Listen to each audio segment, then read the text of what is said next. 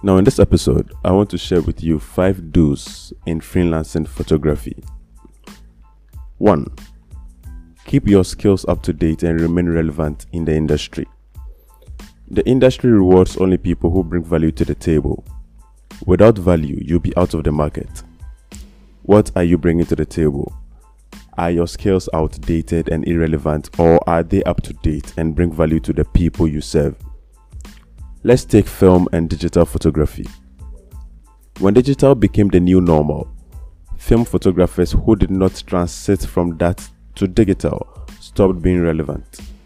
Always keep up. Thing number two do the kind of work you want to be hired for. This is simple.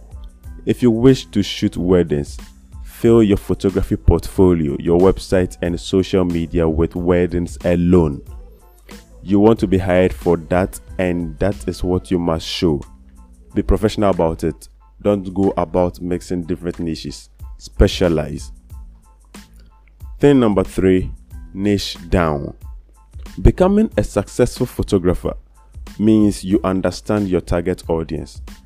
There are lots of niches out there, but the benefit of deciding to specialize in one type of portrait photography, like let's say uh, newborn and baby portraits as opposed to portrait photography in general is that you can be clearer about what type of person um, about what type of person would be interested in your services.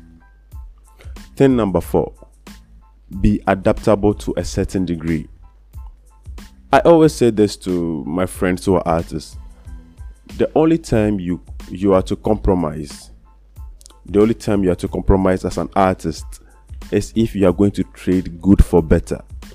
Don't ever trade good for bad. That's a bad compromise.